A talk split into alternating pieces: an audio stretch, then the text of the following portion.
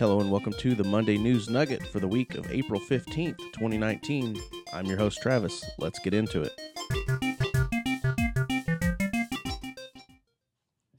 Hello and welcome again, and this is the Monday News Nugget. We're going to start off with movies as we do each week. And for movies coming out this week, it's a little bit uh, a little bit short on mainstream, but we do still have quite a few that are going to be limited releases.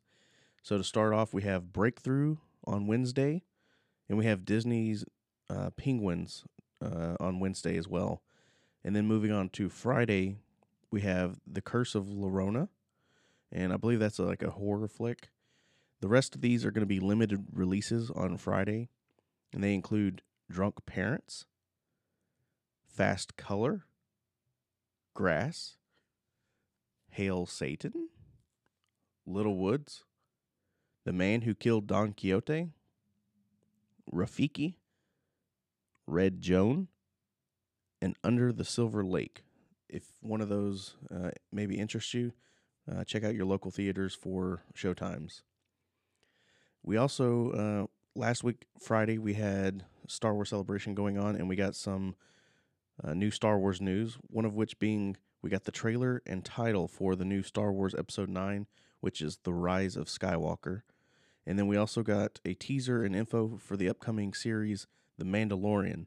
And we'll take a look uh, and talk more about those on this week's podcast on Friday.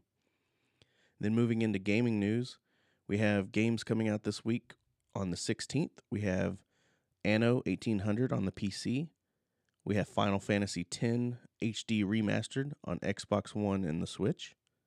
We also have My Time at Portia coming to the Switch. Tanks Meet Zombies on the Switch. Wasteland 2 on the Switch. World War Z on PS4, Xbox One, and PC. And then on the 17th, we have Trüberbrook on PS4, Xbox One, and the Switch. Then on the 18th, Cuphead is making its way over to the Switch. And then on the 19th, Our World is Ended coming to the PS4. And that's going to do it for this week. If you would, please check out our blog at thegeekfeed.net. Follow us on Instagram at thegeekfeed, all lowercase. And on Twitter at G33K underscore feed.